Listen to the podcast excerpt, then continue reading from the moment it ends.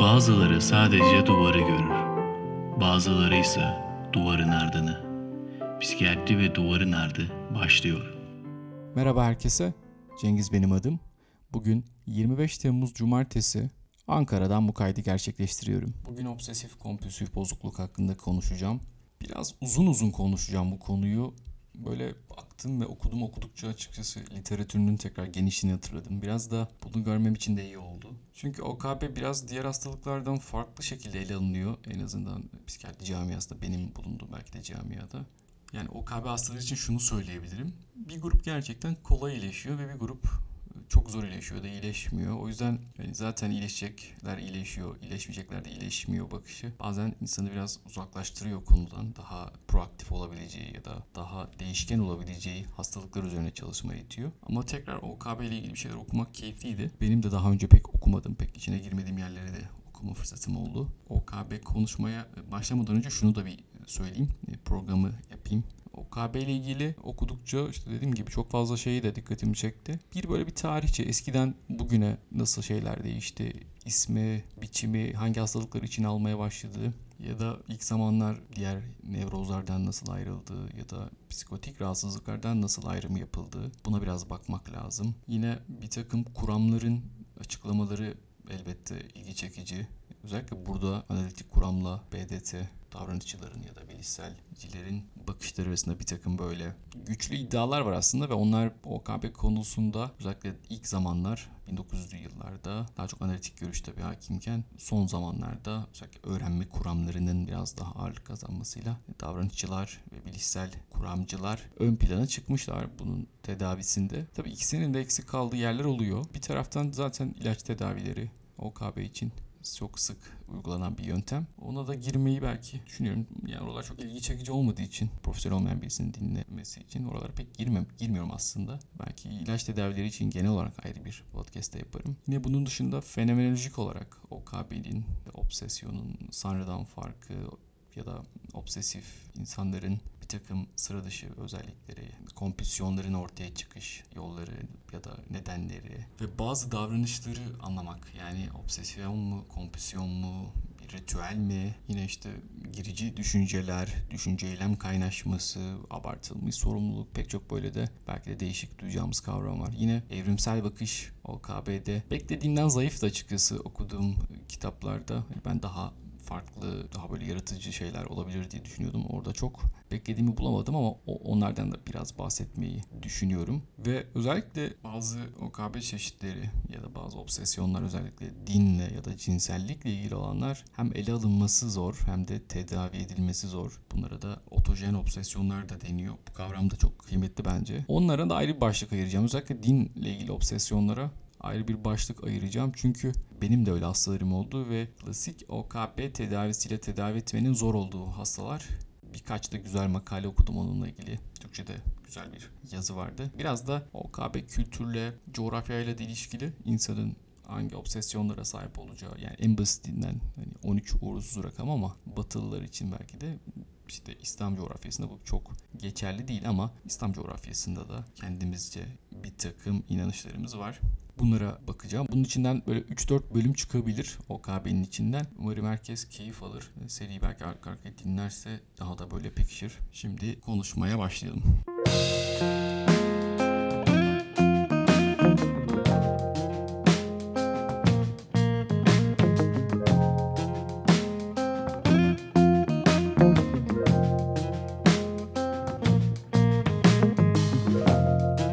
Obsesif kompulsif bozukluklar saplantı veya zorlantıların görüldüğü genellikle süreyen giden, kimi zaman da dönemsel alevlenmelerle giden, kişinin günlük işlevlerini belirgin olarak etkileyen bir bozukluktur.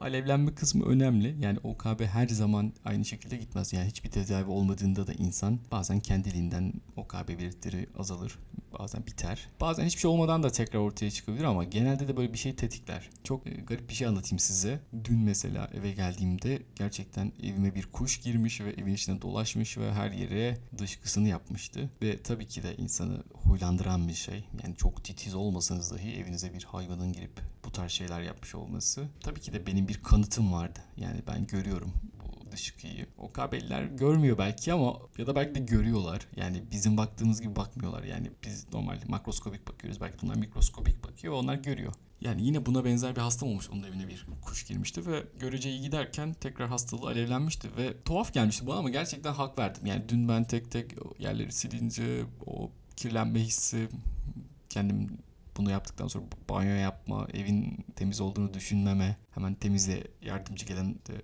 ablayı aradım. Abla dedim ya en yakın tekrar ne zaman gelebilirsin? Normalde çok yakında gelmişti birkaç gün önce ama tekrar bu ev temizlensin istedim. Çünkü rahat hissetmiyordum kendimi. O yüzden hani böyle bazı reaktif durumlara da sekonder olabilir özellikle bu kirlenme ve temizlikle ilgili obsesyonlar. Yani çok da kınamamak lazım. Herkesin başına böyle şeyler gelebilir. Yine OKB ile ilgili şunu da söylemek istiyorum. Bazı hastalıkların modası olur. Yani gerçekten de olur. Bir dönem belki işte yeme bozuklukları modaydı. Yani bunu şey için söylemiyorum. Hastalıkları küçümseme ya da azımsama ya da hastaları öyle yapma adına. Zaten bu hastalıkları moda yapan şeyler genelde hasta olmayanların bu hastalıklarla muzdaripmiş gibi davranmaları. Şu dönemin belki de OKB'nin popüler olduğu bir dönem olduğunu söylemek yine mümkün. Yine endüstriyel bir dönem herkesin bir şekilde bir iş telaşında koşturmacada olduğu ve insanların belli seviyelere ya da benzer durumlara rahatlıkla gelebildiği ve bir şekilde rekabeti göstermek adına daha titiz çalışıyormuş gibi yaptıkları ya da belki de daha titiz çalıştıkları bir dönem ve o yüzden OKB böyle o yani titiz çalışmakla da birleşince işte mükemmelliyetçi, işte aşırı sorumluluk alan, işlerini bitirmeden asla mesaiden ayrılmayan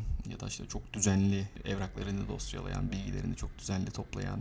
Bunu da böyle obsesifim, işlerimi yaparım. Yani tabii ki de insan ben çalışkanım, ben çok iyiyim deyip kendini övecek değil. Bunu böyle bir rahatsızlığın bir yan ürünüymüş gibi anlatmak ve buna benzer bir şekilde ortaya koyup sonrasında takdir beklemek yeni dünya düzeninin modası olabilir. Böyle şeyler çok sık karşıma çıkıyor aslında insanlarda ya da hastalarda. Bir takım insanlar OKB'den muzdarip elbette ama bir takım insanlar da bunun bir avantaj olabileceğini söylüyorlar. Bu evrimsel açıklamalarda olan bir şey. Ben hani bunlardan da bahsederim. O yüzden hani ben OKB'yim demek ya da şu OKB'ymiş demek bir dedikodu gıybet olmuyor. Ama işte şu işte şunda şu varmış demek yani buna bundan başka bir hastalık söylediğinizde o olabiliyor. Enteresan yani ben hastalıklar arasında bir seçim yapmam. Bütün hastalıklar nihayetinde insana zarar verir. Tabii ki işte işlevselliğinde bozulmaktan bahsettik ya. Bu da eğer işlevselliğini arttıracak bir şekildeyse yani aslında OKB değil de biraz işin iyi gücünü yapan insanın işlevselliğinin arttığı bir durumda ben OKB'yim, obsesifim demesi tabii tuhaf oluyor. Yani zaten tezatlık burada var. Peki bu obsesyon kelimesi yani bunu kullanıyoruz öyle ama yani doğru mu kullanıyoruz? Türkçe'de bunun için neler seçilmiş? Yabancı ya da batıda ne manada kullanılıyor? Biraz bunlara bakalım. Latince obsidere sözcüğünden türeyen obsesyon kişinin kendisini belli bir zihin içeriğinden kurtaramamasına dikkat çekmek için yani yineleyici ve sürekli olmasını vurgulamak için seçilmiş bir kelime. Tabii bu zihnin içeriğinden bahsedersek bu sadece bir düşünce de olmayabilir. Bir dürtü, bir işte zorlanma, bir imaj, düşlem ya da bunların karışımı olabilir. Kişi bu sahip olmadığı ya da sahip olmak istemediği deneyimin varlığını özellikle bunlar böyle zorla istenmeden geldiği için belirgin bir rahatsızlık duyar bunlardan. Bunlar çünkü benliğe yabancıdır, ego distoniktir. Ve kişiyi rahatsız eder. Kişi de bunlara direnmek için bu rahatsızlıklara ya da kendini o anda rahatlatmak için ya işte bundan kaçar gider ya da bu rahatsızlığı getirdiği o endişeyi, kaygıyı, bunaltıyı azaltmak için bir takım telafi davranışlarına girer. Buna da kompüsyon diyoruz. Kompüsyonlar tabii her zaman davranışlı olmuyor. Bazen zihinsel kompüsyonlar da oluyor. O yüzden bazen biz kişiyi hiçbir şey yapmıyorken gördüğümüzde dahi kompulsif bir şekilde bunlarla ilgili şeyler düşünüyor olabilir. OKB'nin tarihi çok eski. Çok eski din kitaplarında da yer alan ve buna en azından işaret eden şeyler. Yani dinde olması çok şaşırtıcı değil. Dinde zaten bir takım ritüeller var, bir takım alışkanlıklar var. Özellikle dinde mesela ben hani belki İslam kültürünü tabii daha iyi bildiğim için onu daha detaylı da anlatacağım.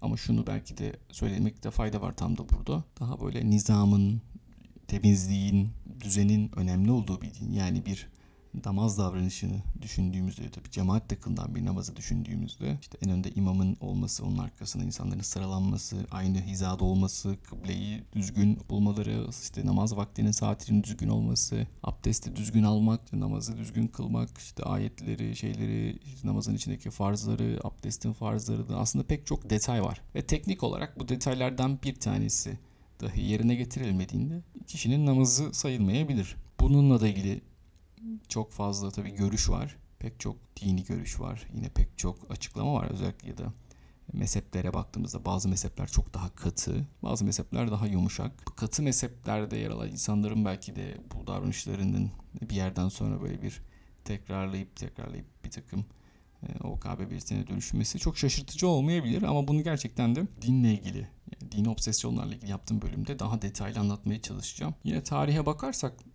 çok eskide var dedik. Tabii yine bir Shakespeare e, buralara da girmiş. Shakespeare'de edebiyatın Freud'u açıkçası öyle de diyebiliriz. O da kendisinden önce konu edinilen pek çok şeyi kendi diliyle daha güzelce, daha sade belki de bir şekilde ya da daha ilgi çekici bir şekilde anlatmış ve biraz da bu sayede ön plana çıkmış birisi. Çoğu anlattığı ya da çoğu yazdığı trajediye zaten daha öncesinde bilinen şeyler. Özellikle Macbeth'te yine obsesif kompulsif nevrozla ilgili bir örnek görürüz. Kral Macbeth tabi öncesinde kral değil, kral olmak için Kral Duncan'ı öldürür. Biraz da böyle karısının onu işte yönlendirmesiyle aslında kendisi o kadar gönüllü değil bu mesele ama karısı ikna ediyor Lady Macbeth ve tabi yine işte Shakespeare'in eserlerinde, pek çok böyle kehanet vardır ve kendine doğrulayan kehanetler bir yerden sonra ortaya çıkar. Ve bir yerden sonra yani spoiler gibi olacak ama tabii buna edebi bir eser. Kral Macbeth de işte en sonunda o da ölür. E, ama zaten bu süreç ilerlerken böyle eli kana bulanmış Kral Macbeth ve karısı Lady Macbeth zaten hali hazırda kendisini kötü hissetmeye başlamış. Özellikle Lady Macbeth elinde böyle kan izleri görmeye başlıyor ve sürekli ellerini yıkamaya başlıyor. Ve çok çarpıcı olan şu cümleyi söylüyor. Arabistan'ın bütün kokulu sabunları getirilse dahi bu elin kirleri temizlenemez.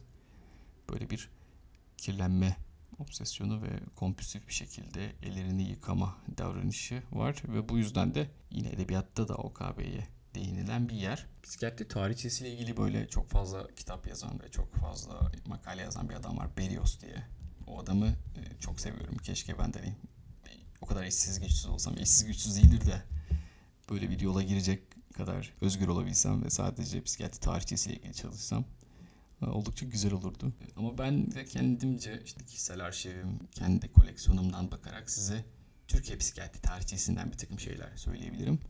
Şimdi obsesif kompulsif bozukluğu zorlantılı, saplantılı bozukluk olarak Orhan Öztürk çevirmiş. Yani bu böyle çok kabul almış bir şey değil açıkçası bu çeviri. Ya zorlantı kısmı biraz daha kabul almış gibi ama saplantı pek kompüsyon için çok e, kullanılan bir şey değil ama zaten OKB dendiği zaman şu anda tüm dünya neredeyse anlıyor. Şimdi Fahrettin Gökay'ın yazdığı kitapta da bir obsesyon tanımı var. O obsesyon için mecburi fikirler ya da hasuri fikirler demiş.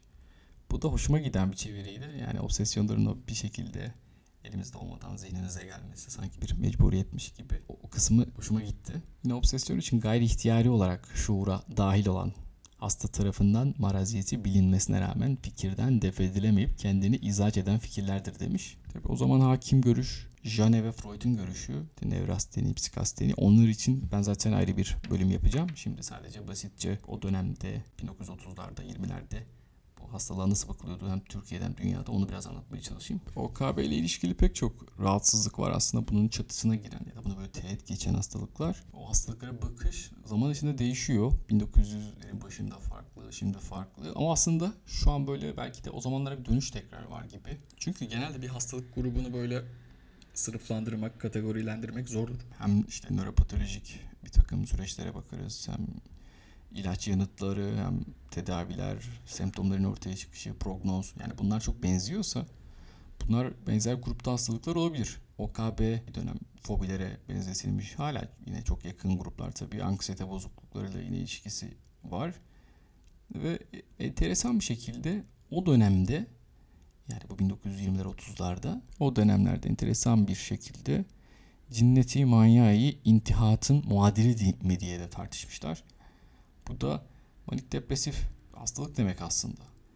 Ve açıklama olarak da şey söylüyorlar. Yani bu manik depresif değil bunlar. Manik obsesif gibi bir şey olabilir mi? Yani depresyon dönemlerinde daha çok obsesif belirtiler mi ortaya çıkıyor diye tartışmışlar. Yine enteresan bir şekilde kompüsyonların bazen tek başına olabileceğini de ta o yıllarda söylemişler. Bu yıllarda konuşulduğunda böyle insanların ya bak böyle bir şey de varmış bak kompüsyon tek olabilir gibi adamlar onları o yılda söylemiş aslında. Yine bence farklı ama belki de bir miktar akla yatan bir şey. Kişilik türleriyle obsesyonun şeklini biraz böyle şey yapmışlar. Antisosyal, sosyopat bir adamın obsesyonlarının daha böyle saldırganlık, işte birisine saldırır mıyım, onu öldürür gibi olabileceğinden bahsetmişler. Yani böyle karakter patolojileriyle de karakter özellikleriyle obsesif özelliklerin ya da obsesyon çeşitlerinin ortaya çıkışını böyle bir takım kendilerince örnekler vererek anlatmaya çalışmışlar. Bir miktar mantıklı tabii ama şu an çok kullanılan bir yöntem değil. Yani bunu daha ayrı bir tanı kategorisi olarak gösteriyorlar ve tabii ki komorbidite ile ilgili şeyler var. Ee, Bununla ilgili de hem evrimsel anlatımda biraz değineceğim buna hem de başka yerlerde yine karşımıza çıkacak. Peki şimdi OKB ile ilgili bu kaydın en azından sonuna doğru geliyorum. Bu böyle dinamik bir süreç olacağı için OKB ile ilgili kayıtları arka arkaya yapmaya çalışacağım için arada sizin de OKB ile dair merak ettikleriniz olursa onları da bana ulaştırın. Dediğim gibi ben olabilecek kapsamlı bir yol haritası çizdim kendime. Hani mind mapping'im de aslında çok detaylı değil. Pek çok yere dallanıyor ama böyle ana hatlarıyla dallanıyor. Detaylar için tekrar bir mind mapping oluşturacağım muhtemelen. Peki buraya kadar dinleyen herkese çok teşekkür ederim. Kendinize iyi bakın. Hoşçakalın.